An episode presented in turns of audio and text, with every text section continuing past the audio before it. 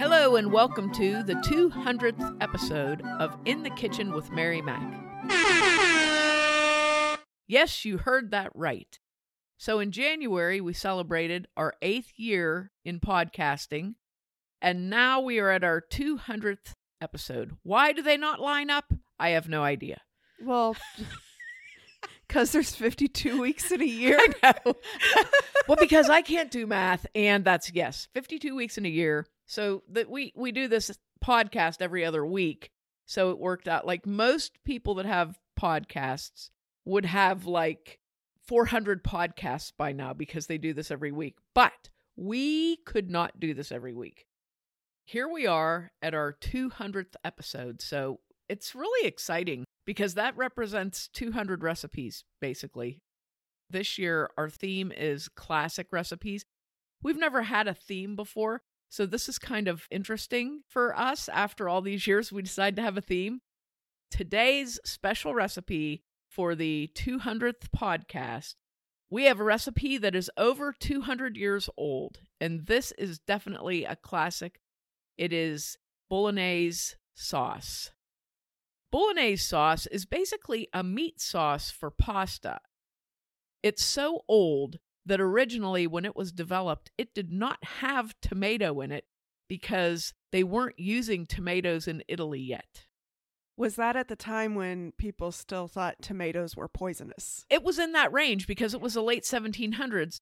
I'm 99% sure they're technically part of the nightshade family. Yes. And that's why everyone was like, I don't want to use these until, you know, you can look it up. It's a cool story. Yeah, look it up Look it up. yourself on that there Wikipedia. What is this? A history of food podcast? Kind of, but not a good one. But yeah. So anyway, people weren't like tomatoes weren't a thing. If you can I you know what, I have to laugh because I was thinking, holy cow, like every single day I eat I swear I eat sauce every single day in some way or another and I just can't even hardly imagine not having uh, tomato sauce. But they weren't a thing at that time. How this recipe started, basically the origins of this recipe is it began with people chopping up meat and cooking it slowly over a long period of time and putting some different vegetables in there and just letting it cook for a long time using what they had at hand and allowing the juice that came off the meat and the fat and the wine and you know whatever they put in allowing that to make like a sauce with the meat. I'm not sure what the pasta was at this time but this was the origins of the bolognese sauce Going forward, the sauce continued to develop. And like it's called bolognese sauce because it comes from the Bologna area of Italy. And every area of Italy honestly has its own sauces and its own types of sauce. And there's there's really no I mean there is a codified bolognese sauce now, but bolognese sauce is one of those things where there's a kind of a there's a base recipe and there are some rules, but you can kind of do with it what you want to. So in the late 1800s and the 1890s, a person whose name was Pellegrino, which is our family name. Let's be honest. Is that why we're doing this recipe for the no, 200th? no, no, no. I didn't find that out until last week. He created a cookbook. And remember, we talked about this with the tarte Tatin recipe. We talked about it with Fannie Farmer, where recipes weren't really codified. You know, people just basically wrote down what was in it, not how much of what was in it, or what you do. It was just kind of like, here's the ingredients, make it kind of a thing. So this person wrote down what the ingredients were for this bolognese sauce, and he was trying to create a record, you know. So, because I'm sure even at that time, people were like, well, that's not how you do it, and that's not how you, because, you know, that's. That's a classic phrase in humanity. That's not how you do it. That's not what my mom does. So um, it began to be codified. So going through the 1900s, the sauce evolves and evolves and evolves until we get to a point. Well, it was actually on October 17th of 1982, the Bolognese chapter of the it's the Academy of Cooking basically um, I'm not going to try to pronounce all these things in Italian because I can't even speak English. So when I get into Italian, it's really going to be butchery. I will say what I can and I will do my best. So they codified what is bolognese sauce because apparently it, it has gotten so, it had gotten so anything like people could just cook hamburger and put some tomato sauce on it and call it bolognese and you know they wanted to make sure that people understood that that is not it. And apparently there was also some sort of heresy about the recipe being called spaghetti bolognese. I'm sure everybody's heard of spaghetti bolognese, and a lot of people are not aware that's not right. apparently if you say that in bologna you're not going to be eating anything.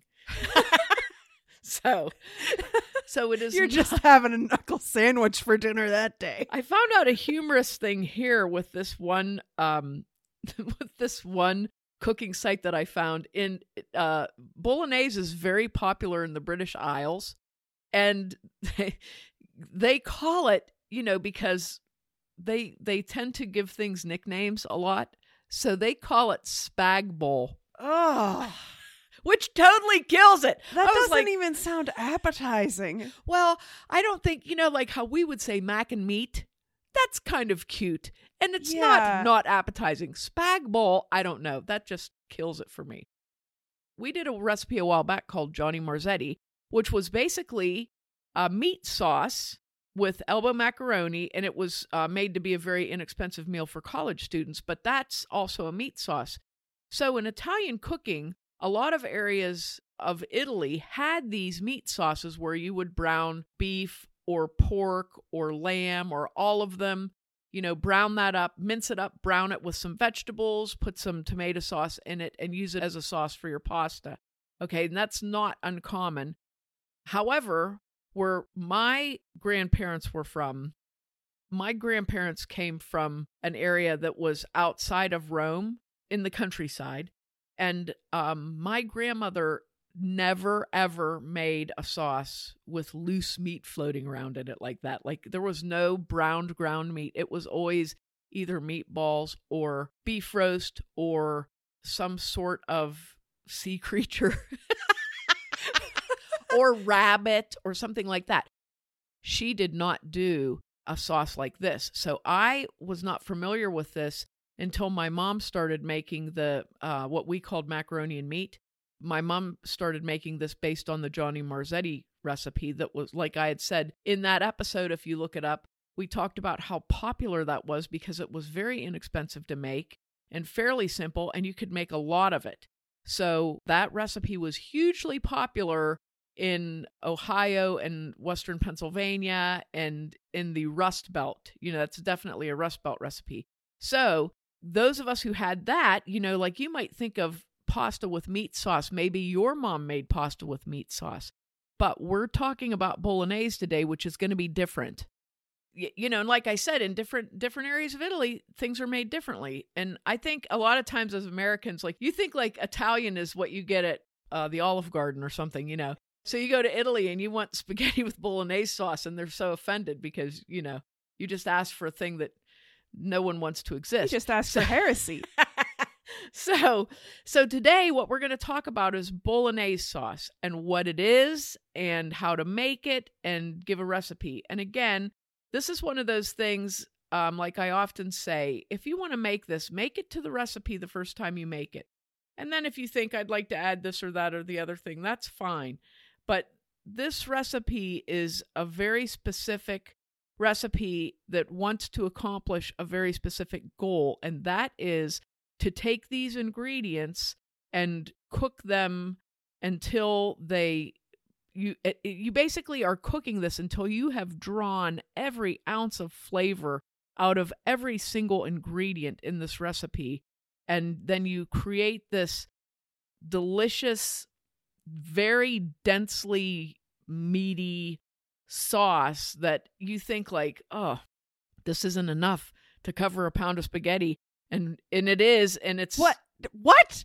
and it, i'm telling you It's not enough to cover a pound of what? I'm, I'm, I'm sorry. this isn't enough to cover a pound of tagliatelle or pappardelle, not spaghetti. I don't know why I said spaghetti. I think I had a. I think It's good you hadn't said the other pasta names yet. my brain disconnected somewhere. I swear. So no, you're not having. But but seriously, when you make this, you're going to go, geez, this isn't enough for a pound of pappardelle.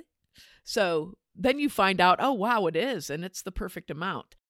So I very much encourage you to follow the recipe and try it out once in your lifetime. And then, you know, once you do it, it's so good and so different from anything that you may have had unless you make this. Um, it's probably different from any sort of a meat sauce that you may have ever had. And I think you'll really, you'll really appreciate doing this, doing the work. It's not that much work, but it's a lot of time. So I highly recommend, like, if there's bad weather, uh, a snowstorm perhaps, too cold to go outside, too hot to go outside, any of those things where you know you're not leaving the house, or like if you have so much laundry to do that you can't you can't possibly leave, perfect day to make bolognese meat sauce. So, a couple things here. There is a classic recipe that is very well known in the United States, and this is Marcella Hazan's recipe, which it's in the New York Times. It's basically been in every cooking magazine you can imagine, and it's in one of her early cookbooks, and she even adjusted it through the years. And it's a good recipe. It's not a bad recipe. People refer to it all the time. A lot of people take her recipe and change it a little bit. One of the things people try to do is make things later. Don't don't do it. Don't do it because it sometimes it ruins things. So, the only thing that I have with Marcella Hazan's recipe is that she includes nutmeg, a little bit of nutmeg.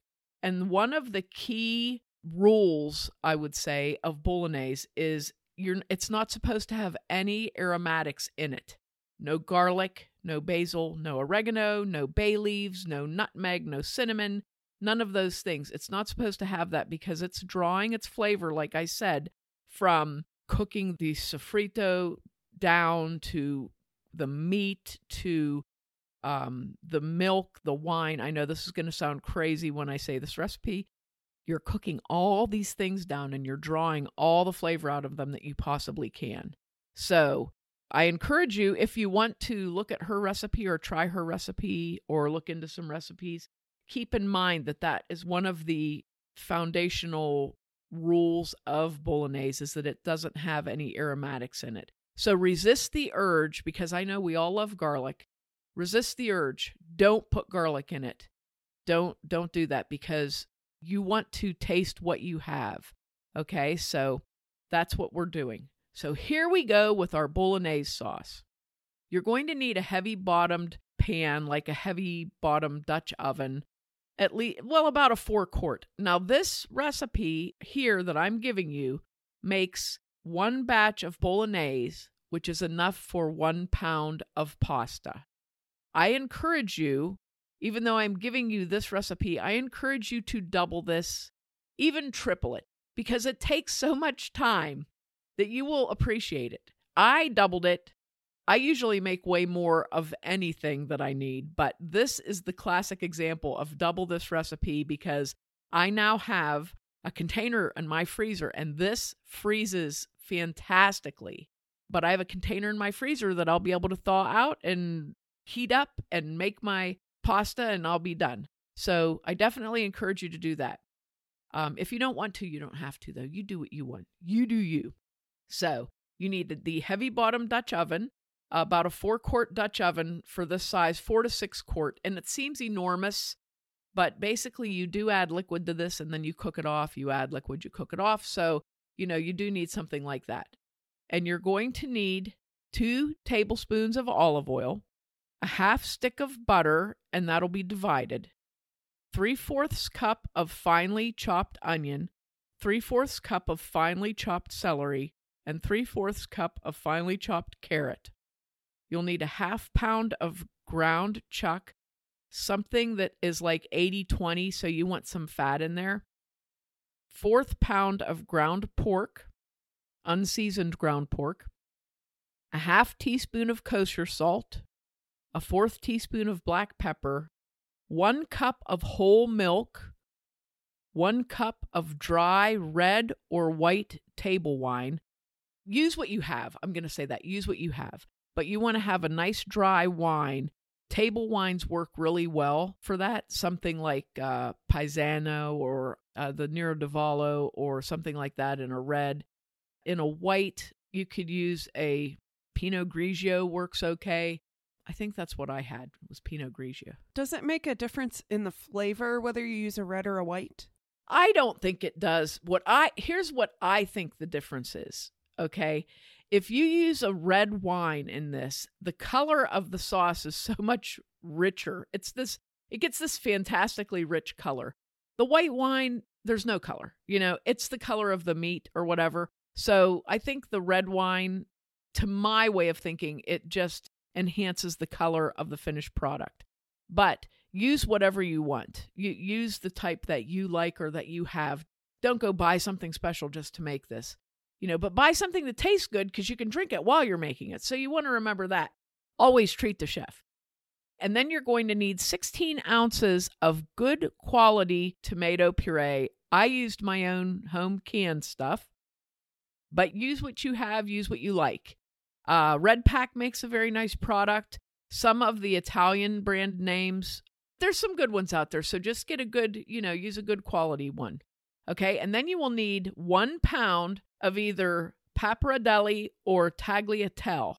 I believe usually they recommend tagliatelle with this recipe, but it's hard to find unless you make it, which I did not. I have not gone into the pasta making expedition yet. I made it years and years ago, and I thought this takes way longer than I feel like well, I want to. And there's multiple Italian grocery stores yes. in like a close range of here, so it's like yes, know, and I'll just go over here. and please, please use Italian pasta. I don't care if it's a, you know, this is this is the me. I don't care if it's two bucks more for the Italian, buy it because that $2 is the difference between meh and oh my gosh, you know? So get the good stuff. We're fortunate. We have DeLallo brand here all over the place. Um, we have Gia Russa, and we have a couple of stores in Western Pennsylvania and Eastern Ohio import these pastas from Italy, which was where I got my pappardelle. It was phenomenal. It's this giant bag of pasta, giant. Yeah, just get a good get a good Italian pasta. You'll never regret it. So here we go into our processes here. What you need to do, you want to prep your onion, celery, and carrot. And in Italian, this is called a sofrito or a battuto. And that is the very finely chopped vegetables. Uh, one word means that they're chopped fresh, and one word means that they've been sauteed, and I can't remember which one. But that's a sofrito you've probably heard of, which that's used a lot in Latin cooking. And it's basically just a base of, well, in Latin cooking, it's a base of vegetables and herbs and spices and stuff. But in Italian cooking, it is this it is the chopped onion, celery, carrots. Sometimes there's other vegetables in there too. So you're going to chop those fine and have those prepared to go into your pan. You're going to have your meat ready to go in. You can pre measure your salt and pepper. Don't worry about your milk and red wine because this is a long process, but just have everything kind of ready to go there. Should the milk and wine be room temperature when you add them? It, it I think so, yes. Because here's the thing when you're cooking this and it's already taking you all day, you don't want to cool it off. So if you get your milk, measure your milk out into a coffee cup, even dump it in a coffee cup and let it sit there. Or a nice pourable measuring cup, put plastic wrap over it and let it sit while you're doing, you know, that because that way, I mean, it's not going to go bad in an hour, but I would bring it up to room temperature just because it helps out with your cooking time. You don't need to heat it. So, what you're going to do is heat your olive oil and three tablespoons of butter in your pan Put that fourth tablespoon of butter aside. You're going to use that later on your pasta. When the butter has melted, add the onion, celery, and carrots, and you want to stir those around, get them all coated with your fats there, and you want to saute them until they're soft. And this takes maybe about 10 minutes. You don't want to brown them.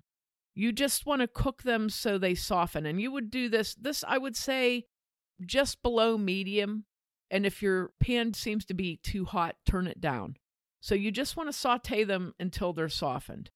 and just have them prepped and ready so that their juices begin to come out with the oil and and they have that nice shiny look to them like your onion starts to get clear and you you can smell the celery, you know. Okay, once you accomplish this, you're going to take your hamburger and pork and this is what I do when I'm doing something like this. Take your hamburger and pork here and you want to break them up into small pieces and drop those small pieces into the pan because it's so much easier to do that than it is to drop a big clump of meat in and break it up with a spoon. It's just, it's so much easier. So just break them up into small pieces and drop them into the pan and start stirring them around with the celery, carrots, and onion and begin to brown that meat up. Once you get that stirred in, sprinkle the meat with the salt and the pepper because you want that salt to draw moisture out of your meat. Stir those around. Keep breaking them up because you want them to be in pretty small, broken up, fine pieces. And you want to stir and cook and break up until all of your meat is nicely browned. Your pan might start to dry out a little bit. You're either going to have one of two things. Your your fat is going to come up off your meat and start to fry the meat and the vegetables, and it might begin to dry out. So you want to keep that moving so that nothing really burns or darkens or anything, but you want everything to be nicely browned. And that's probably going to be like another 15 to 20 minutes doing that, working your meat around. Once your meat is nicely browned, you're going to pour that cup of milk into the pot, stir it around, and bring that to a low boil. And just let that come to a boil, mix it and stir it really well, make sure it's all mixed up, and then turn that down to a simmer and let it cook until the milk is evaporated. This is a very weird looking thing. So don't panic because when you pour this in here, it's going to be like yellow looking from all the fat mixing with the milk. But then you'll get the milk fat kind of begins to separate out. So you'll see these little areas where you have white on top of your meat, and that's your milk separating and evaporating. So keep stirring that. You don't have to stand there and stir it constantly, but you need to stir it often because you don't want it to burn. You don't want to scorch your milk. I had to actually turn my burner off for a little bit and turn it back on because it was I could not get it to settle down. So if you have to do that or slide your pan off the burner or something, that's fine. But you want to just cook that nice and slow until it evaporates. And this is going to take about an hour. The mixture will begin to thicken, and pretty soon you are not going to see any of that white stuff from the milk. It'll look like you sprinkled cheese on it almost, you know. But you keep stirring that and it keeps cooking and it's going to just evaporate everything out. And basically, the milk solids are going to be left there with the meat and you're going to blend that in all together. Now, once you get to that point where your milk isn't visible and it's nicely thickened and evaporated, you're going to add your wine and mix well again. So, again, bring that up to a boil and then turn it down and let it simmer. When you put the wine in, if you're using red wine, it turns a very strange purpley brown sort of a color when you pour it in. You know, it's this is what's going to happen here. There are times where this is just not going to look good. But trust me, it all works out. Okay, you're going to put your wine in, you're going to bring it up to a boil and stir it, and then you're going to turn it down again and let it simmer to cook off. And again, it's going to be about one to one and a half hours for that wine to cook off. And you want to keep that just just barely simmering so that the wine bubbles off and stir fairly often. Walk over and stir it, you know. Once the wine is cooked off, the mixture is going to be very thick. It's going to have a very, it's going to look like gravy with little bits of meat in it. Okay. It's going to be very thick.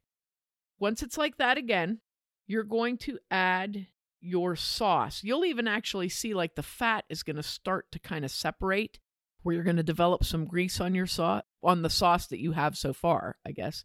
So put in your tomato puree, stir that in really well, and just again bring it up to a low boil. Once you get it to a low boil, you're going to turn it down to simmer again. And here we go again. It's going to be a very, very nice low simmer for an hour to an hour and a half. And you want to cook and stir that fairly often.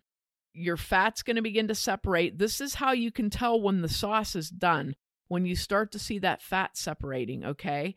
And you have to keep stirring it back in. you'll know you're getting there. Once you see that happening, and like I said, that's going to be another hour and a half. It might not be that noticeable to you, but just go by the time. If you're not noticing the fat separating, go by the time. And it'll be very nice and thick because even the tomato puree, any water in that is going to cook out. So you're going to start to notice that it's very nice and thick. You don't want it to burn. If it seems like it's too thick, you can add a little bit of water to it and stir it and let that water cook off too. But you don't want it to burn. You want it to just get nice and thick and cook very slowly so that you have this very dense, thick meat sauce. Okay. Now, once you get to the point where it looks like it's about done, put your large pot of water on to boil to cook your noodles. Cook them to the package instructions if there are any. I have to laugh because I did buy some lovely Italian pasta about two weeks ago that had no cooking instructions on it other than six quarts of salted water. When it comes to a boil, put the pasta in. And I'm like, what am I, psychic? I'm, you know. So I would say for this, it's going to be about 11 minutes to 13 minutes for uh, pappardelle. Tagliatelle might take less time than that, so you'd have to watch that one what these are, these pastas, if you're not familiar with them, they're a really, really wide noodle. Very wide, like a half inch wide noodle. So my husband is like, What is that? And I said, This is the big stuff, okay? This is. yeah, it's the ribbon pasta. Yeah, it's a ribbon pasta. And the thing is, you need, with this sauce, it's so rich and flavorful that you need a big pasta to be able to carry that flavor through. Spaghetti with this, which I can see why spaghetti would be a problem, spaghetti would be lost in the sauce. You it's know, lost the, in the sauce. You're not going to get a coating. It's just going to be lost in there. Now, another thing, a lot of people use the bigger rigatoni with this, like the 21, 25 size, the big, longer rigatoni that looks like a sewer pipe, which we've talked about before. So you could also use that, but I highly recommend the pappardelle. I really liked it with it. Okay, so you cook your pasta, drain your pasta, don't rinse your pasta, drain it, put it back into the pot again that you cooked it in, and drop that tablespoon of butter in and toss that all around on your pasta so it's very well coated. And then take your bolognese sauce from your pan that you're cooking that in and spoon that over your pasta. I'm going to say pasta because I don't know what you're going to want to use spoon that over your pasta and just mix that as you're spooning it over. Once you get it all mixed around, pour that into a very nice serving dish, like if you have a big pasta bowl or something like that, to serve. And you can serve this with freshly grated Parmesan rigati on the side, not Parmesan cheese that comes in a bottle. You want fresh, freshly grated Parmigiana reggiano. Regate? Do you mean Reggiano? Ah, Reggiano. oh my gosh. Regate means ridges. Yeah, it's Reggiano. Let me say Reggiano. Say. Anna, you say it and you use your words. Okay. So you're going to serve this with some grated Parmigiano Reggiano. Yes, like she said, not like I said. Do not Oh. Do not serve it with Parmesan ricotta. I can butcher Italian like nobody's business. so you can serve that on the side and serve with some good, crusty Italian bread. And you are going to love this. You're going to love it. It is, to me, it is like a science project in sixth grade that comes out well. You're like, oh gosh, look at this. The bolognese coats the pasta with this lovely coating and it sticks all to it and it's the bolognese has such a strong flavor to it that you need a big noodle like this to disperse the flavor and it it's almost it's really funny if you taste the sauce okay and the sauce is going to be good but then you eat it on the pasta you're like oh my gosh it's a whole different flavor and the butter coating the pasta with butter helps the pasta, number one, to not stick to itself, but number two, it just sucks that sauce to it like a magnet. This is it.